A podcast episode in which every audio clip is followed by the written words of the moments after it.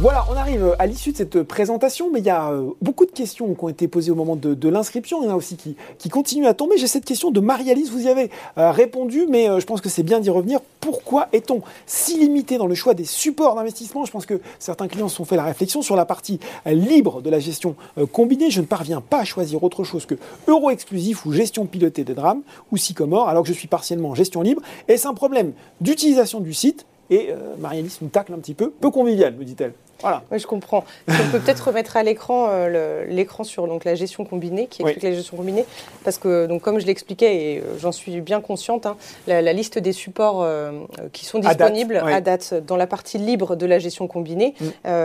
ne prend pas en compte donc, la, partie OPC. C'est ce qu'on a dit. Hein. Pour le moment, les fonds ne sont pas accessibles. Voilà, c'est ça. C'est quelques écrans plus loin, si on peut avancer un petit peu. Voilà. ça, ça, ça, ça, pédale en revue là, pour nous trouver la bonne slide. Non, c'est un petit peu après. Mais ça va arriver. Voilà j'ai confiance. voilà, voilà magnifique, merci. De, juste pour euh, repréciser donc les fonds disponibles, donc on a bien nos deux fonds en euros, euh, le fonds croissance, génération croissance durable, les trois supports immobiliers, donc OPCI dont on parlait tout à l'heure, et donc les actions du CAC 40, donc les 40 titres vifs. Mais là aussi, on peut dire à nos clients que c'est une première étape et qu'il va y avoir euh, des évolutions dans, les mois à venir. René qui nous dit à l'avenir, vaut-il mieux des six caves monétaires plutôt que des fonds en euros? Ah, Oh, J'ai envie de dire René, non et non. voilà. Alors, euh, la SICAV monétaire, ce sera très bien si vous avez un appartement qui vous plaît et que vous allez signer chez Monsieur le notaire dans trois mois vous pouvez placer vos économies dans un SICAV monétaire, comme ça vous euh, ne subirez pas des éventuelles évolutions euh, des marchés financiers. Si c'est pas ça, faut, faut, voilà, faut plutôt oublier. Et pour le fonds euro, on en a discuté. Avoir une partie en fonds euro, ça peut faire du sens, mais il faut le diversifier, il faut le panacher avec une partie légèrement plus risquée, mmh. investie en UC, qui va vous permettre d'avoir un rendement supérieur très clair. Anne, est-il possible de mettre 70% de fonds euros et 20% en gestion pilotée? Quels sont les frais en cas de retrait? Lorsque l'on s'aperçoit que l'on perd de l'argent Ça, c'est une autre question, mais qu'il faut, qu'il faut absolument qu'on y réponde aussi. Lorsqu'on s'aperçoit que l'on perd de l'argent, doit-on changer de mode de gestion ou faut-il patienter? Alors, déjà peut-être sur la répartition, exactement, Caroline. comme on le disait tout à l'heure, hein, c'est euh, au choix de chacun hein, sur la proportion qu'on souhaite allouer à la partie libre et à la partie pilotée. Donc, euh, je peux avoir du 90-10 ou du 10-90 Tout à fait. Euh, d'accord. Si on respecte donc les 150 euros minimum sur la partie gestion pilotée pour pouvoir avoir accès à mm. cette poche-là. Mm. Là pour, et alors sur le contexte du marché, parce que c'est la question aussi qu'on se pose tous, ce qu'on disait Nicolas, quand on voit les marchés qui baissent, alors, elle nous dit pas tout à fait. Euh, euh, elle nous dit, euh, Anne, doit-on changer de mode de gestion En fait, ça, c'est une question près. Ou faut-il patienter? J'ai envie de dire, avec Boursorama, ce qui est bien, c'est que vous pouvez changer de mode de gestion facilement. Mm. Donc, si vous avez un petit peu trop peur, ben, vous pouvez passer sur le profil le plus, défensif il n'y a pas de problème. Mm. Euh, et si vous sentez que les marchés vont reprendre et que le plus dur est derrière nous, vous pouvez repasser vers un profil un petit peu plus agressif. Mm. Mm.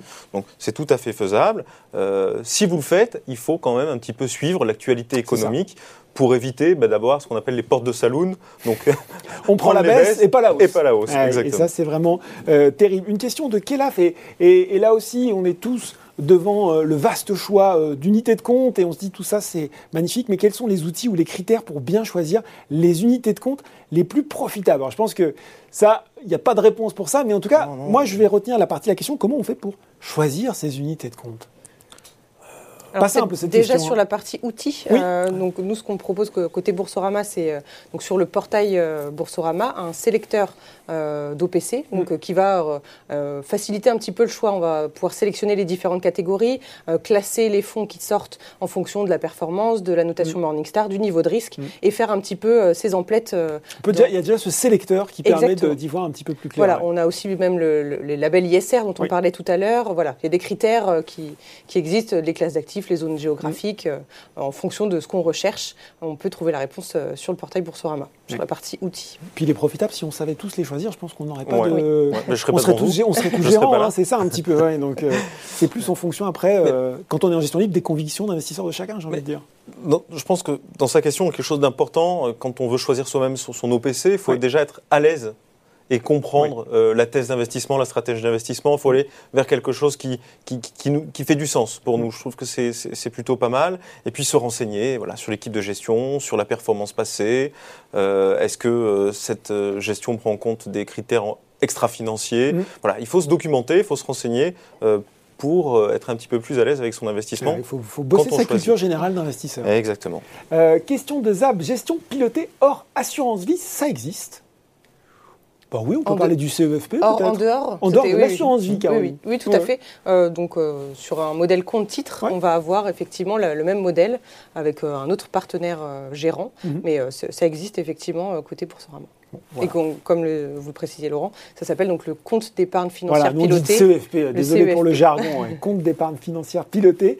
Euh, JL qui nous demande peut-on programmer des arbitrages tout comme on peut avoir des versements programmés? J'imagine des arbitrages euh, peut-être de de mode de gestion, j'imagine Alors, les arbitrages programmés, effectivement, existent alors, sur la partie gestion libre. C'est une option qu'on propose aujourd'hui, qui n'est malheureusement pas en ligne, je préfère le, préciser, la mise en place.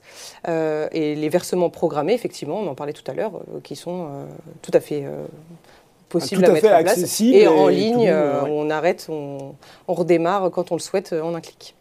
Alors, Max nous dit Bonsoir, j'ai une assurance vie Boursorama en fonds euros. Est-il possible d'ouvrir une seconde en gestion combinée Si oui, un intérêt à en ouvrir deux. Un fonds euro plus un fonds en gestion combinée, ou vaut-il mieux combiner la première? Je comprends ce qu'il nous dit. Il nous dit soit je reste, je garde mon fonds en euros pur et finalement j'ouvre une option combinée, finalement, je fais la combine. Là, on va dire, il n'y a pas de.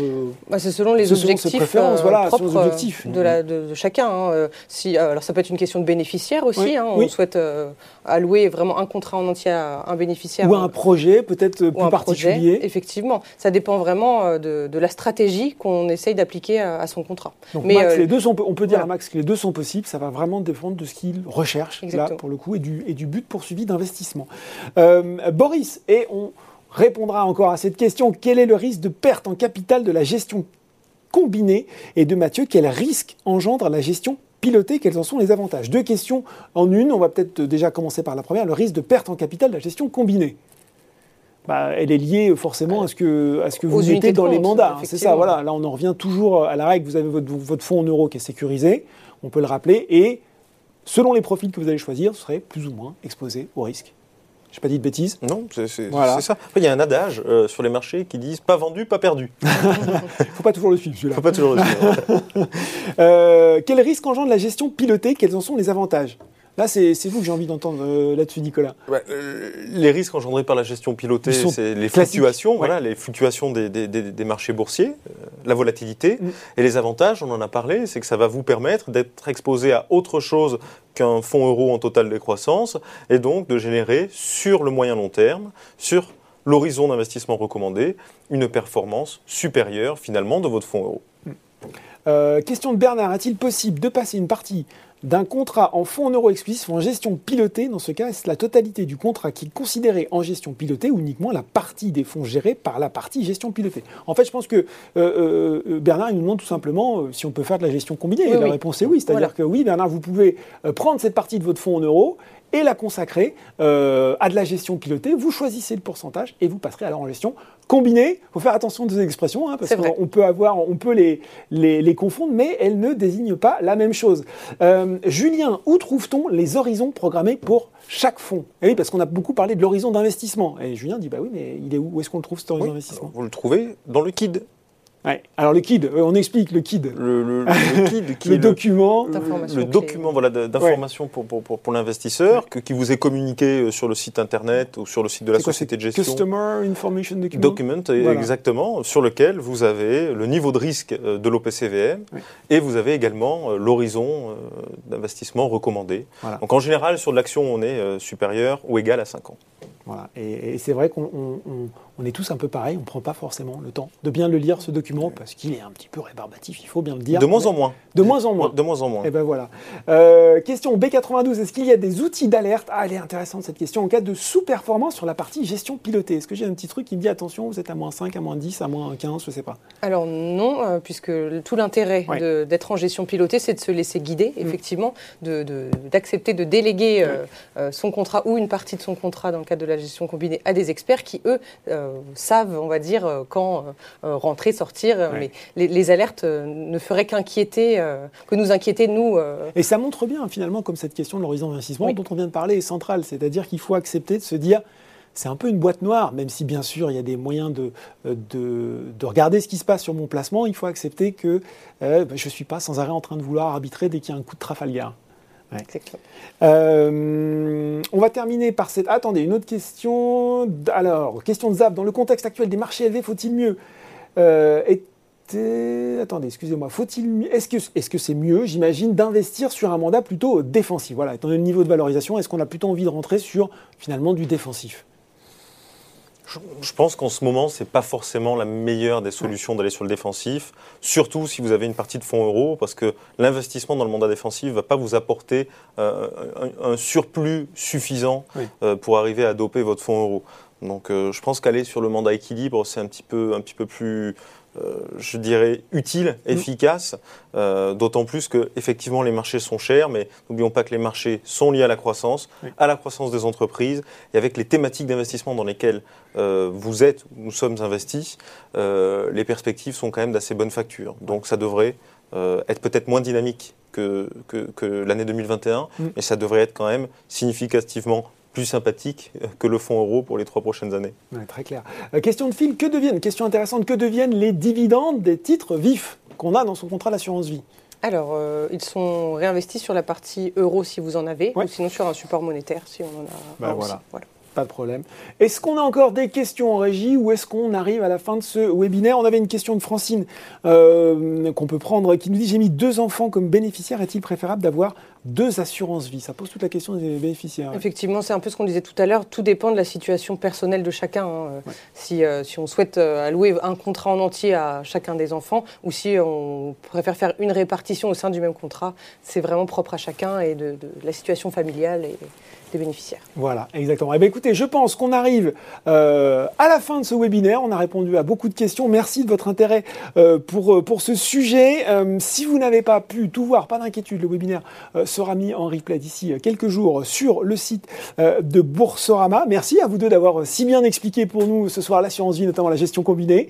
et puis, c'est bientôt Noël. Et oui, c'est bientôt Noël. Et à Boursorama, on a pensé à vous, puisque aujourd'hui, si vous êtes 100% fonds en euros et que vous souhaitez passer à la gestion combinée, eh bien 50 euros vous seront offerts jusqu'à la fin de l'année. 50 euros, il faut rentrer euh, le code combiné, euh, tout en majuscule et sans accent, sinon je vais me faire euh, tirer les oreilles. Voilà, restez encore quelques instants avec nous en ligne, histoire de répondre à un petit questionnaire de satisfaction. Et puis j'aurai le plaisir de vous retrouver très bientôt pour un nouveau webinaire consacré à l'assurance vie. Merci et à très bientôt.